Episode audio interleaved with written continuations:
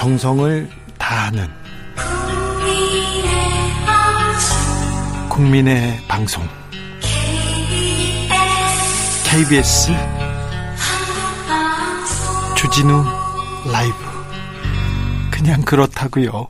주진우 라이브 2부 시작했습니다. 지역에 따라 2부부터 함께 하시는 분들 계시죠? 어서 오십시오. 잘 오셨습니다. 7시까지 함께 해 주시고요. 라디오 정보센터 먼저 다녀오겠습니다. 정한나 씨.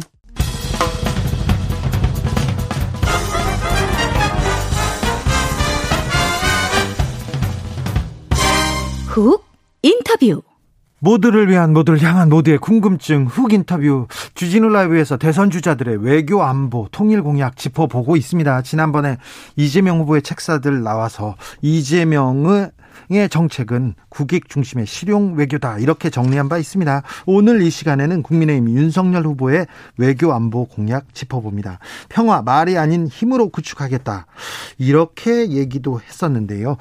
이명박 정부의 통일부 차관을 지내셨습니다. 김천식 국민의힘 선대위 외교 안보 대북 정책위원장 모셨습니다. 안녕하세요. 예, 안녕하세요. 네. 반갑습니다. 반갑습니다. 국민의힘 어, 캠프에서 지금 공약에 대해서 얘기하는 시간 매우 귀합니다. 사실 뭐 저기 김건희 씨 논란이나 다른 논란이 많아서 공약 얘기를 할 기회가 좀 적었어요. 대선이 그렇게 흘러가서는 안 되는데 네. 어, 그런 주변적인 문제로 지금 이렇게 가서 어, 국민들의 관심이 네. 그런 대로 가 있는 것도 안 좋은 거고 대선이 네. 그렇게 흘러가는 것도 안 좋은 겁니다. 네. 예, 대선이라고 하는 것은 국가의 운명과 관련되는 문제인데 네. 그것들과 관련된 정책들이 좀 논의가 돼야 된다 이렇게 생각을 하고 있습니다. 어제 국민의힘 윤석열 후보 외교 안보 공약 발표했습니다. 공약 서두에 이 말이 탁 걸립니다. 말이 아닌 힘으로 평화를 지키겠다. 이거 어떤 의미입니까? 그건 의미를 말씀드리는 것보다도 네. 현실을 설명하는 주제, 말입니다. 네. 무슨 얘기냐면은 어, 우리가 이제 공부할 때 국제 정치 이론을 본다든지 아니면 세계사를 볼 때 전쟁과 평화를 설명하는 이론이 여러 가지가 있습니다. 네. 그 중에 가장 기본이 되는 게 세력 균형 이론이거든요. 네. 즉, 힘과 힘의 균형이 돼야 그게 평화가 지켜지고 그 균형이 무너지면은 전쟁이 일어난다. 어, 그래서 이제 그 세력 균형 이론인데 사실은 우리가 경험한 6.25 또 힘의 균형이 무너졌기 때문에 발생한 것이란 말이에요. 네. 다음에 이제 우리가 뭐 알고 있는 최근세사를 봐도 힘의 균형이 안 된 상태에서 평화협정이 체결된 여러 사례가 있습니다. 네. 그 사례들은 100%다 전쟁의 참화로 빠져들었습니다.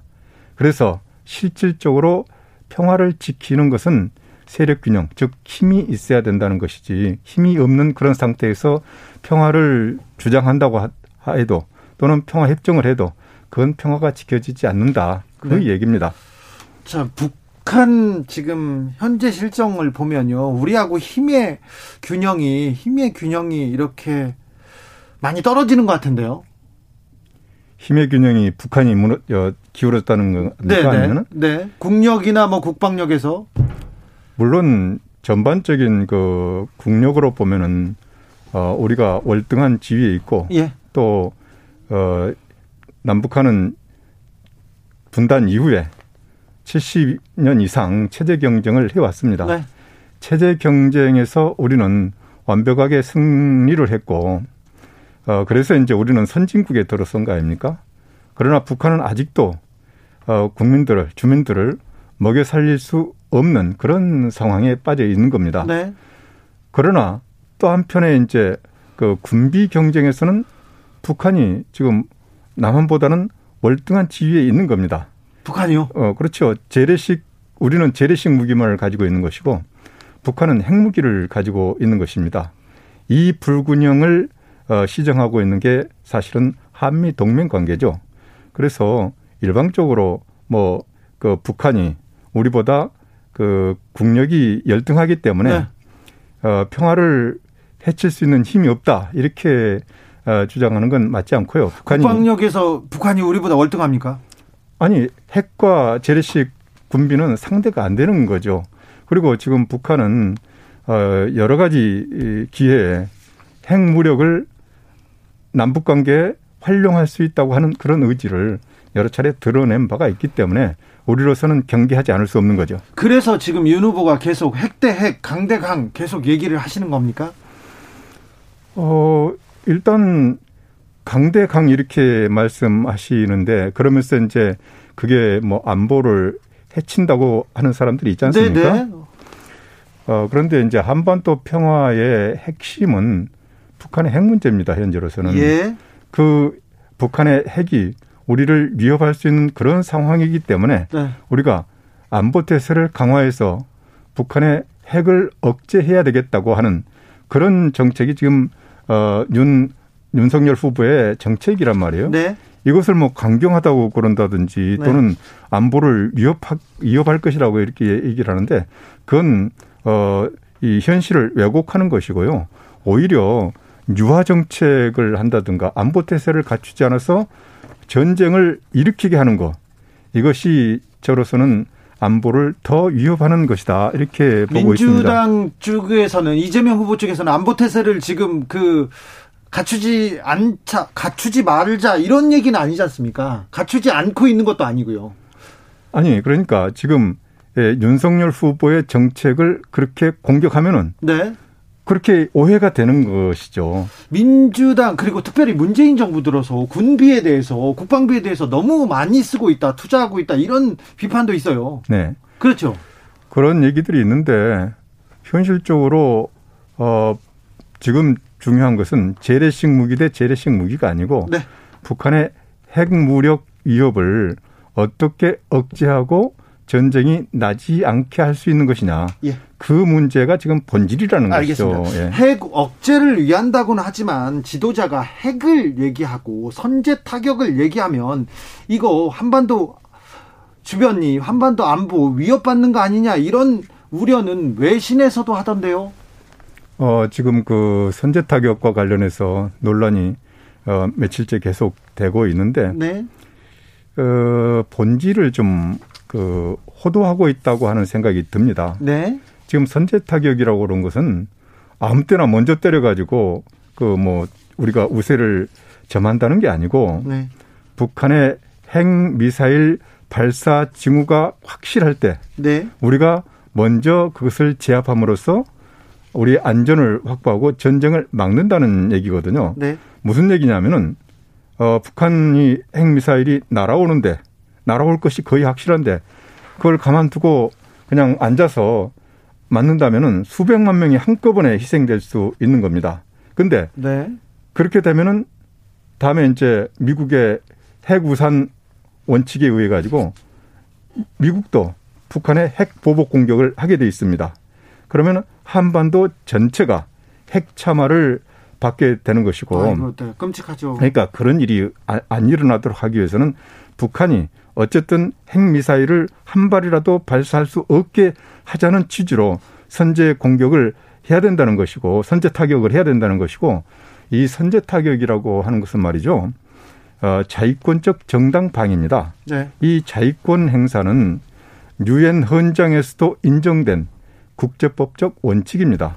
네. 예. 그 자위권, 정당 방위 이렇게 보셔야지. 그리고 이건 또 그 선제 타격 그 어, 교리는 어, 역대 정부 그리고 지금 문재인 정부에서도 채택하고 있는 것인데 어, 왜, 왜 윤석열 후보가 얘기하니까 이게 뭐 전쟁을 유발한다 이런 식으로 해석하는 것은 본질을 참 왜곡하고 있다 이렇게 생각을 합니다. 그래서 어쨌든 지금 그 이 논의되고 있는 선제 타격이라고 하는 것은 어 정당 방위로서 어 우리의 안전을 확보하기 위해서 핵 전쟁이 일어나지 않도록 하기 위해서 어, 북한의 핵 공격 능력을 사전에 제압함으로써 안전을 회복한다. 네. 이런 의미입니다. 그래서 거기에 대해서 지금 혼동이 없었으면 좋겠다. 이런 말씀을 드립니다. 4716님께서 이런 질문을 하십니다. 핵미사일을 쏠려는지 어떻게 알고 선제 타격을 하죠? 미사일을, 미사일에 핵미사일 이렇게 쏘져 있나요? 어, 이렇게 질문을 하십니다. 그건, 어, 여러 가지 방법으로 감시 정찰을 하고 또 여러 가지 신호 정보라든지 또는 그 사이버 정보라든지 이런 걸 전부 종합을 해가지고 이게 거의 확실하다고 판단될 때 그렇게 하는 겁니다. 그리고 이걸 타격하는 방법도 여러 가지 방법이 있고 그래서 아 무작정 때리는 게 아니지 않은 그렇죠. 말이죠. 네. 네. 그래서 어 그건 이제 여러 가지 징후들이 에 있기 때문에 그건 뭐 어, 우리가 충분히 판단을 할 수 있다. 이렇게 보시면 될 것 같습니다. 징후 정보 다 모아서 판단 충분히 판단한다. 아직은 그런 판단 능력이 갖춰지진 않았죠. 지금 그 한국형 삼축 체제라고 그래가지고 네. 킬체인이라든지 KAMD 그러니까 한국형 미사일 방어 체제, 대량 응징 보복 체제를 지금 갖춰가고 있는 것이고 네. 그게 어느 정도 돼 있는 것은 돼 있는가는 그 군사 비밀에 관한 사항이기 때문에 네. 여기서 말씀드리긴 좀 곤란하지만은 어, 지금 그런 체제를 갖춰가고 있다. 갖춰가고 있다. 네. 말씀을 드리겠습니다. 아직까지도 미국에서도 지금 미사일 발사 징후를 감지하기는 좀 어렵다. 이런 전문가들의 분석은 있습니다. 뭐 그런 분석도 있고 네. 사실은 또 여러 가지 방법으로 이게 지금 거의 어, 파악을 하고 있다고 하는 것도 있기 때문에 그건 그 군사 비밀에 관한 사항입니다. 네. 그래서 그걸 뭐 이 자리에서 뭐 어느 정도다 이렇게 말씀드릴 수는 없습니다. 네. 알겠습니다. 윤석열 후보가 문재인 정부의 대북 정책 굴종적이었다. 남북 정상회담도 쇼였다. 이렇게 표현했는데 아, 위원장님은 어떻게 보셨습니까? 아, 그렇죠. 뭐 문재인 정부가 평화를 목표로 해서 여러 가지 노력을 한 건 뭐 사실입니다. 네, 진전도 좀 있었죠. 에, 그 진전이 있었다는 데 대해서는 저는 좀 달리 생각을 하는데요. 네.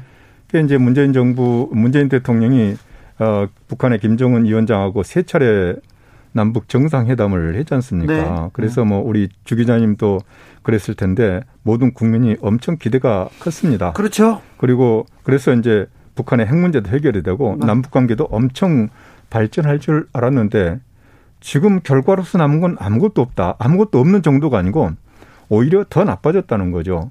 북한의 핵은 어 문재인 정부 들어가지고 완성이 됐다고 그러고 지금 끊임없이 고도화되고 있고 우리를 공격할 수 있는 첨단 미사일은 뭐 금년에도 지금 오늘까지 다섯 차례 어, 어 됐습니다마는 그런 그 첨단 미사일이 다양화가 다양하게 개발이 되고 있는데 그걸 어떻게 지금 우리가 어 미사일 방어 체제로도 막아내기가 힘든 그런 정도가 됐다 이거죠.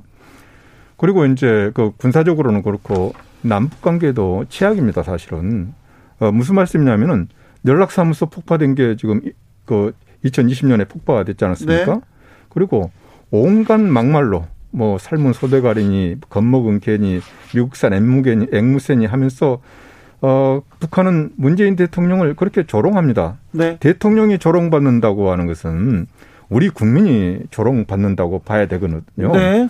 그래서 이렇게 돼 있고 또 남북 회담도 지금 3년째 공백 상태인데 1971년 남북 대화가 시작된 이후에 이렇게 오랫동안 남북 대화 공백이 있었던 적이 없습니다. 아마 네. 우리 주 기자님도 모르시는 역사일 텐데 그렇고요.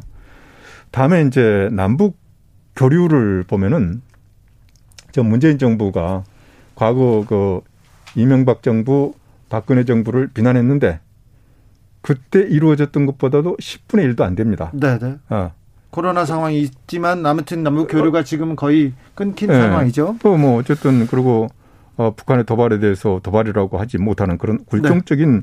태도를 보이고 있는 데 대해서 우리가 그걸 객관적으로 얘기하는 겁니다. 남북 정상회담 쇼였다 얘기하면서 윤석열 후보 이렇게 말씀하시더라고요. 저는 쇼는 안 합니다. 그러면 윤석열 후보는 어떻게 하겠다고 합니까? 남북 대북 정책이요? 어, 우리가 이제 그 윤석열 후보가 구성하고 있는 대북 구상은 일단은 비핵이 가장 중요한 거죠. 그래서 비핵 번영의 한반도를 실현하겠다고 하는 그런 목표를 어, 설정해 두고 있습니다. 어, 이를 위해서 우선은 북한의 완전하고 검증 가능한 비핵화가 돼야 되겠다. 그렇게 해서 한반도의 지속 가능한 평화와 안전을 확보하는 것이 우선적인 일이다. 그 아까도 얘기했지만은 핵 문제가 해결이 안 되니까 아무것도 안 되는 거예요, 지금. 저 위원장님. 네. 그런데요. 위원장님이 이명박 정부에 차관을 해서 그런지는 모르는데 윤석열 후보의 대북 정책 이거 이명박 정부 때 얘기를 그대로 듣는 것 같습니다. 그래요? 이, 네. 윤석열 후보가 외교 안보에 대한 식견은 좀 있습니까? 아유, 뭐 엄청난 식견을 가지고 있고요. 지금 엄청나다고요? 지금 아까 그 남북관계 비전에 대해서 좀 네. 설명을 더 드려야 되는데 그래서 이제 남북관 그 어, 북한의 핵을 완전하고 검증 가능하게 해결하고 남북 관계를 정상화하는 네. 그런 과정 그리고 어, 많은 사람들이 이제 어떤 사람들은 통일을 하지 말자고 하는 사람들도 있는데 우리는 분명히 통일을 해야 되겠다고 하는 그런 목표를 가지고 가고 있다는 것이 지금 윤석열 후보의 남북관계 비전이고요. 금방 이제 네. 이명박 정부 때하고 비슷하다 이렇게 말씀을 하시는데 아니 상황이 완전히 달라졌는데 어떻게 같을 수 있겠습니까? 같지 않습니다, 절대. 그래요? 예, 같지 않고요. 근데 그 워딩이나 지금 목표나 얘기가 거의 비슷한 것 같아가지고. 아, 저는 이제 그 남북관계 현장에서 북한과 접촉을 하고 그랬었는데. 네. 이명박 정부가 내세운 비핵 개방 3천에 대해서 일반 사람들이 생각하는 거하고 달리 네. 북한이 상당히 관심을 가지고 있었습니다. 처음엔 그랬죠, 처음에. 네, 그, 그러다가 이제 천안함 나오고 나서 협상이 끊어져 버렸는데 네. 어, 그 비핵 개방 3천이라고 하는 것은 어, 협력을 통한 핵 개발 중단입니다. 근데 지금은 핵 개발 중단이 이미 끝나버린 거예요. 네. 핵이 완성이 돼버린 그런 상태란 말입니다. 네. 그래서 이 북한의 비핵화를 정면으로 다루지 않고는 다른 문제가 나갈 수 없다. 네. 그래서 어, 이 문제를 정면으로 다루고자 하는 그런 면에서 지금 어, 윤석열 후보의 가장 중요한 특징이 있는 것이고 이게 그렇게 될 수밖에 없는 게 문재인 정부가 참으로 노력을 많이 했죠. 뭐, 어, 한번도 평화 프로세스라든지 네. 어, 평화 경제라든지 네. 이런 걸 얘기를 했는데 그게 안 된 게 바로 북한의 핵무장 때문에 안 되는 거예요. 그렇잖아요. 이명, 이명박 정부 때보다 지금 남북 관계가 훨씬 더 안 좋습니까? 더 안 좋죠. 훨씬 안 좋죠. 자, 5867님 질문입니다. 통일이 목표라고 하시는 후보가 선제 타격이라니 정화 통일인가요? 평화를 얘기하고 통일을 얘기하는데 선제 타격은 조금 어울리지 않은 거 아닙니까? 아니, 그게 이제 아까도 말씀드렸다시피 북한의 핵 미사일이 지금 서울에 서울로 날아올 게 거의 확실할 때는 그걸 막아야 되는 겁니다. 아, 확실할 때는 막아야죠. 네. 그러니까 일단 전쟁을 막고 네.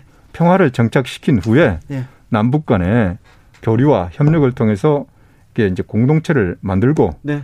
그런 그런 저기 기반이 갖추어진 상황에서 이제 한반도의 평화적 통일로 가는 겁니다. 국민의힘 네. 선대위 외교안보 정책위원장께서 이렇게 하나의 군사적 옵션 선제 타격 얘기를 하는 것은 이해가 되는데 대통령 후보가 대외적으로 핵 얘기하고 선제 타격 이렇게 얘기하면 이거 주변 국가 외교적으로도 조금 불안하다 이런 생각할 수 있습니다.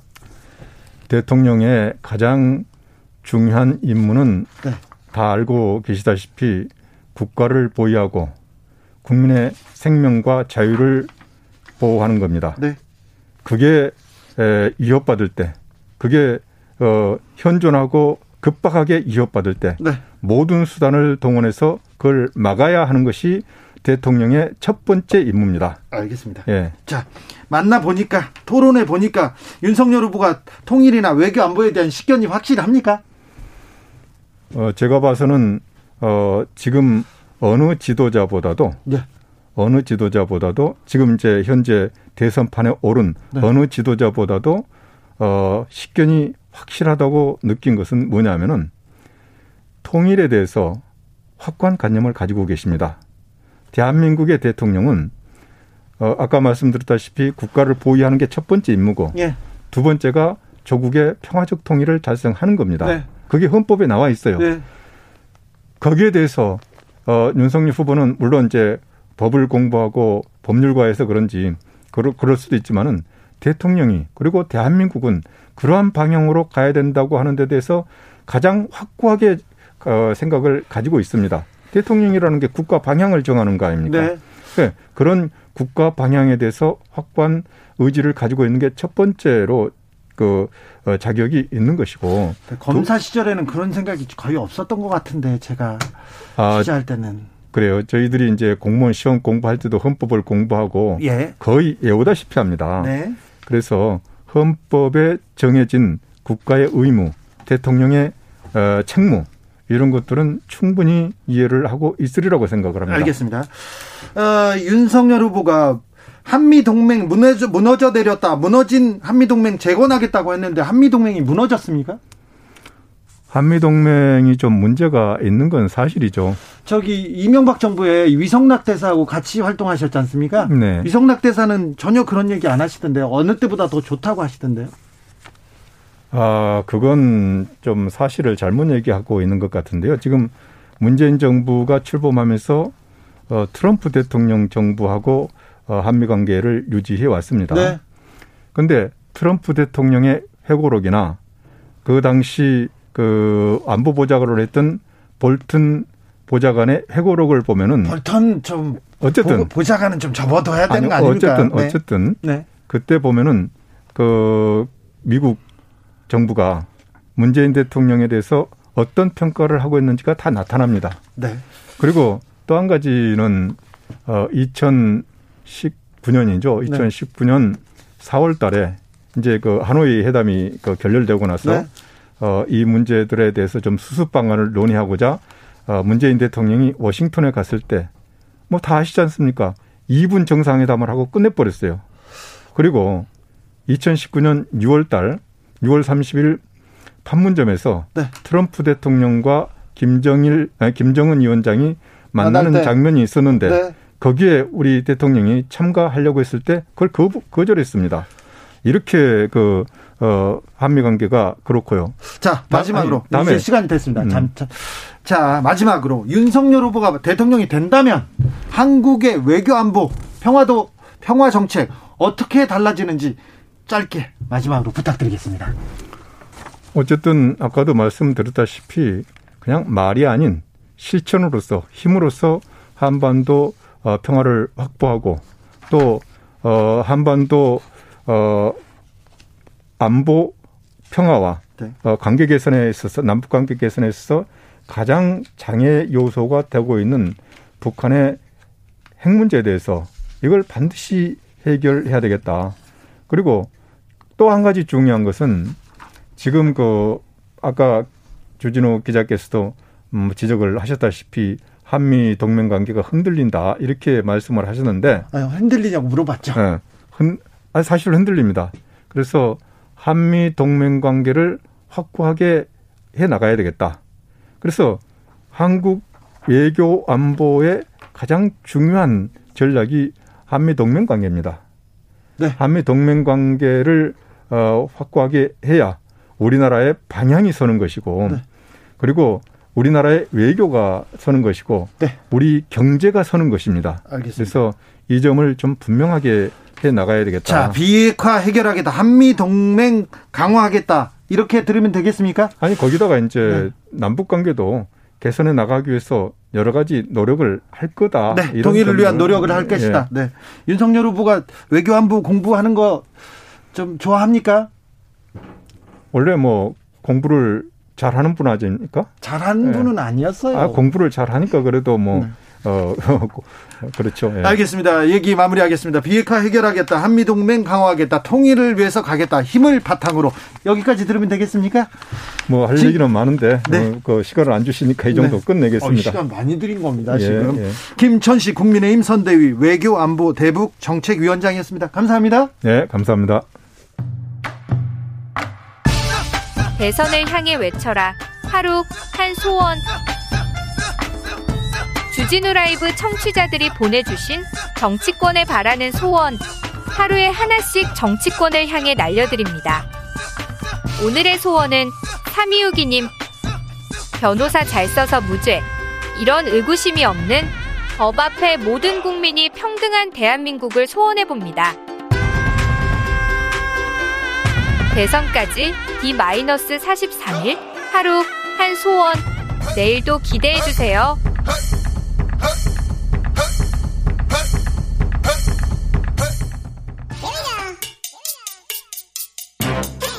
뉴스를 향한 진지한 고민 기자들의 수다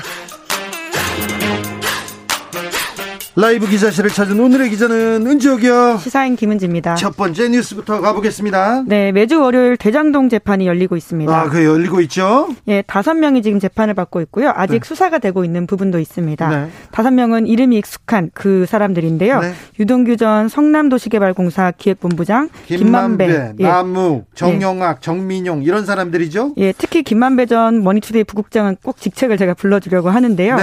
이 사람들에 대해서 예, 1월 10일 첫 공판이 열렸고 월요일마다 열리는데 그런데요. 이 재판은 계속 되는데 되는데 50억 클럽 수사는 어떻게 되고 있어요? 왜 재판도 안 열리고 수사도 지지부진합니까? 네, 재판이 안 열리는 게 아니라 기소가 아예 안 됐기 아, 때문에 열릴 수가 수, 없는 상황인 건데요. 수사가 왜 이렇게 지지부진하죠? 네, 어제도 지적을 했었는데 검찰이 결과적으로 제 식구 감싸면서 제대로 수사하고 있지 않는 게 아니냐 이런 의심이 나오고 있습니다. 왜냐하면 네. 녹취록이 나와서 그에 기반을 해서 더 수사를 진척시켜야 하는데 주요 검찰 고위 인사였다라고 할 수 있는 인물들이 있지 않습니까?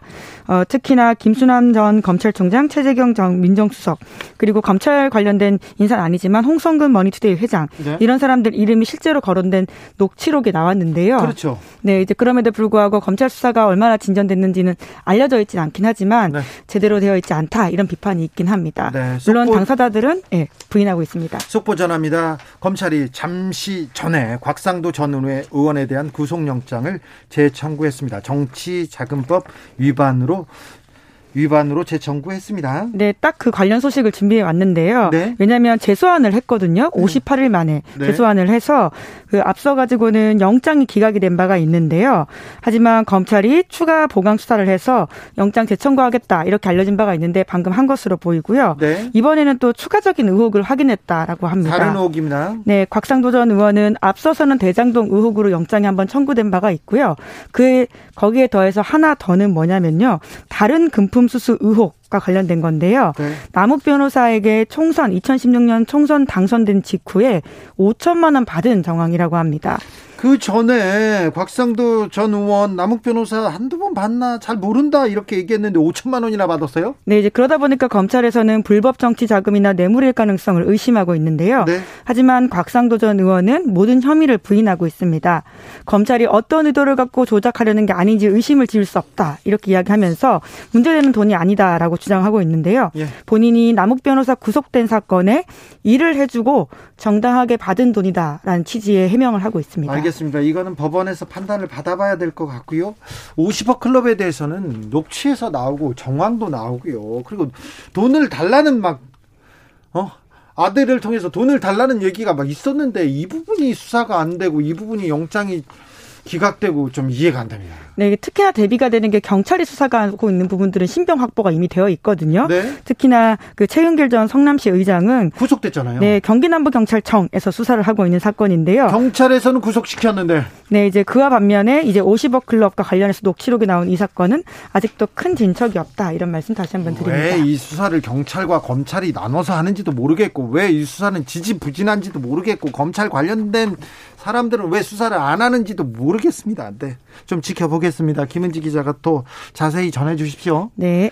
자, 다음 뉴스로 가보겠습니다. 네. 후배 검사 등에게 폭언을 한 현직 검사가 정직 3개월 처분을 받았습니다. 어떤 내용입니까? 수도권 검찰청에 근무하는 A 검사 이야기인데 네. 2018년부터 2년 동안 후배 검사, 수사관, 사법 경찰관 이런 사람들에게 무시나 모욕 주는 말을 했다라고 합니다. 네. SBS에 따르면 이런 식의 이야기를 했다는데 수사관에게 기소와 불기소가 뭔지 아 느냐 이런 면박을 줬다고 하고요. 네. 그리고 변호사나 경찰이 면담했다라고 하면 내가 접대라도 하라는 말이냐 이렇게 이야기하면서 방문자들을 30분 넘게 기다리게 했다고 합니다. 네. 그리고는 수사 지휘를 받으러 온 경찰관에게 보이스피싱 수사는 자기가 더 많이 해봤다면서 해당 경찰이 해봤으면 얼마나 했냐 이런 식의 면박을 또 줬다라고 하는데요. 네.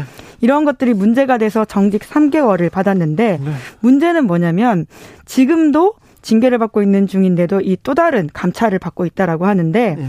현재 근무하는 검찰청에서도 수습 검사에게 사건을 검토하라고 시켜놓고 질문 자체 못하게 하는 등 부당한 대우했다 이런 의혹이 있다고 합니다. 제가 아는 검사가 비슷한 내용으로 비슷한 내용에서 내용으로 검찰에서 검찰에서 좀 구설에 오른 사람이 있었는데 그 사람 친구를 만났어요 우연한 기회에. 근데 어 저 친구가 학창 시절 때 돋보기 안경처럼 아주 두꺼운 안경을 쓰고 책을 이렇게 10cm 앞에다 두고 이렇게 책만 보던 친구였고 아주 순했는데 어떻게 검사가 되더니 다른 사람이 됐더라 이런 얘기를 들은 적이 있었는데 이 검사가 비슷하게 좀 전행을 저질렀네요. 네. 다른 징계 받은 사람도 있어요? 네, 술에 취해 택시 기사와 실랑이를 벌이다가 폭행한 비 검사도 있다라고 하는데요. 네.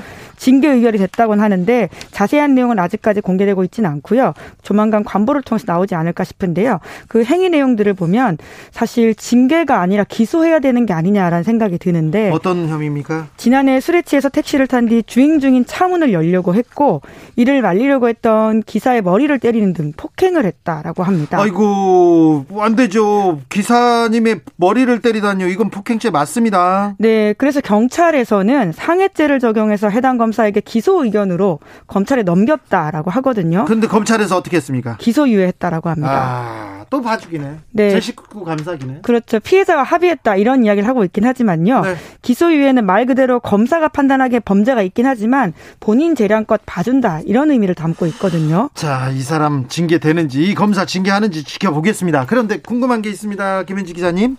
라임 술접대 검사들 있지 않습니까? 술접대 받은 검사들 그 사람들 징계 받았나요? 네, 우리가 이렇게 이야기하면 항상 그게 궁금하잖아요. 네. 아직도 안 됐습니다. 아직도요? 그게 언제적 일인데요? 그러니까요. 이게 재판이 진행 중이다라는 이유를 들어서 아직까지 징계위원회에서 징계를 하지 않고 있다라고 하는데요. 하지만 현직 검사 3명 중 2명은 불기소가 된 바가 있거든요. 99만 원 나노 불기소. 네, 그러니까 뭐 이미 재판을 붙이지도 않는 사람이 2명이 있습니다. 네. 그럼에도 불구하고 3명에 대한 징계 의뢰 심의에 대해서 형사사건 1심 재판 결과 나올 때까지 기다리겠다. 라고 하는 것이 현재 징계위원회 입장이라고 하는데요. 혐의자한테 룸사롱 접대를 받은 사람인데 혐의 사실을 가지고 접대를 받았다고 의심을 받는 사람들인데 검사들이 수사도 안 하고 재판에 기소도 안 붙이고 그 다음에는 징계도 안 한다고요? 네, 뭐 기억도 안 난다. 실제로 그런 일이 있었는지도 모르겠다. 이런 핑계를 대고 있는데 네. 현재 그 재판 제가 다시 한번 그래서 점검을 해 봤거든요. 네. 그런데 재판이 아직 지지부진한 상태이고요. 심지어 해당 검사는 술자리 참석은 인정하지만 100만 원 본인도 안 넣는다라고 하면서 무죄 주장하고 있다고 합니다. 처음에 이 검사들이 자기네들 그 술집 갔 안 갔다고 하고 휴대전화 막 다 버렸지 않습니까? 네. 하지만 그 다른 카드 기록에서 네. 해당 그 술집에서 집까지 이동한 관사까지 이동한 이런 것들이 나오면서 부인하기 어려운 지점들이 있었습니다. 그렇습니다. 검사가 야당 의원에게 고발장을 써가지고 전달하고 그런 사건이 있었는데 이 부분에 대해서도 징계 얘기 없죠? 네, 그 부분도 아직까지는 진척이 되고 있지 않습니다. 검사가 정치판에 팡 뛰어들었는데 그걸 가지고 징계 안 하는데 이런 검찰을 우리가 믿어야 됩니까? 믿어줘야 됩니까? 뭐 하고 계시는지 김호수 검찰총장님 좀 분발해 주십시오. 국민의 눈높이가 눈높이에 검찰의 검찰의 도덕적 윤리적 기준이 한참 못 미칩니다. 안타깝습니다. 자, 아이고 다음 만나볼 뉴스 중요한 중요하니까 가보겠습니다. 자. 네, 시간이 괜찮으신가요? 네, 예. 시간 아닌데 예, 예, 짧게 하겠습니다. 네. 오미크론이 전 세계를 강타하면서 각국의 코로나19 대응책이 바뀌고 있습니다. 그게 또 중요합니다. 코로나는 굉장히 좀 계속 전파되는데 대응 방법이 바뀝니다. 어떻게 바뀌었습니까? 네, 그러니까 그 밀접 접촉자에 대해서는 그 기간들이 줄어든다라고 볼 수 있고요. 조금 더 일상생활이 가능하게 만든다 이렇게 보시면 될 것 같습니다. 미국, 영국에서는 아예 그냥 아예 조금 달라진 것 같습니다. 네, 그렇습니다. 부스터샷 접종을 마쳤거나 직전 3개월 내 감염 이력이 있는 경우에는 미국에서 확진자 접종에도 격리 의무가 없다라고 합니다. 예. 그러니까 그냥 일상생활을 하라라고 하는 거고요. 그리고 영국 같은 경우에는 코로나19 수요자 검사 수요자 폭증하자 이것들을 가려내는 진단 검사 규정도 완화해서 그냥 자체 검사하고 굳이 PCR 검사 안 해도 된다 이런 취지의 이야기도 하고 있다고 합니다. 네. 그리고는 이제 호주 같은 경우에는 한국과 함께 방역 모범국으로 굉장히 꼽혔거든요. 그런데 하루에 10만 명 넘는 확진자 막 나오고 그랬어요. 네, 그런데 여기서도 이제 밀접 접촉자에 대해서는 굉장히 그 기준을 완화해서 보고 있다라고 하는데요. 그 4시간 이상 함께한 경우 확진자와 같이 어떤 공간이 겹쳤다고 하더라도 같이 살거나 밀폐된 실내 4시간 이상 함께했을 때에만 밀접 접촉자로서 격리한다라고 합니다. 네. 그 외에는 격리를 하지 않아도 된다라고 하고요. 네. 아무튼 코로나와 함께 살기 이런 식으로 어, 각국의 지금 정책 방향도 이렇게 바뀌는 것 같습니다. 이 쓰나미처럼 밀려오는 것에 대해서 확진자 감당하지 못하기 때문에 전략 수정해야 된다. 이런 것들이 핵심인 것 같습니다. 우리도 좀 새겨 들어야 할 부분이 있는 것 같습니다. 기자들의 수다 시사인 김은지 기자 함께했습니다. 감사합니다. 네, 감사합니다. 교통정보센터 다녀오겠습니다. 임초희 씨.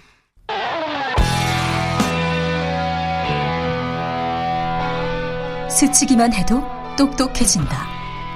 드라이브 스루 시사 주진우 라이브.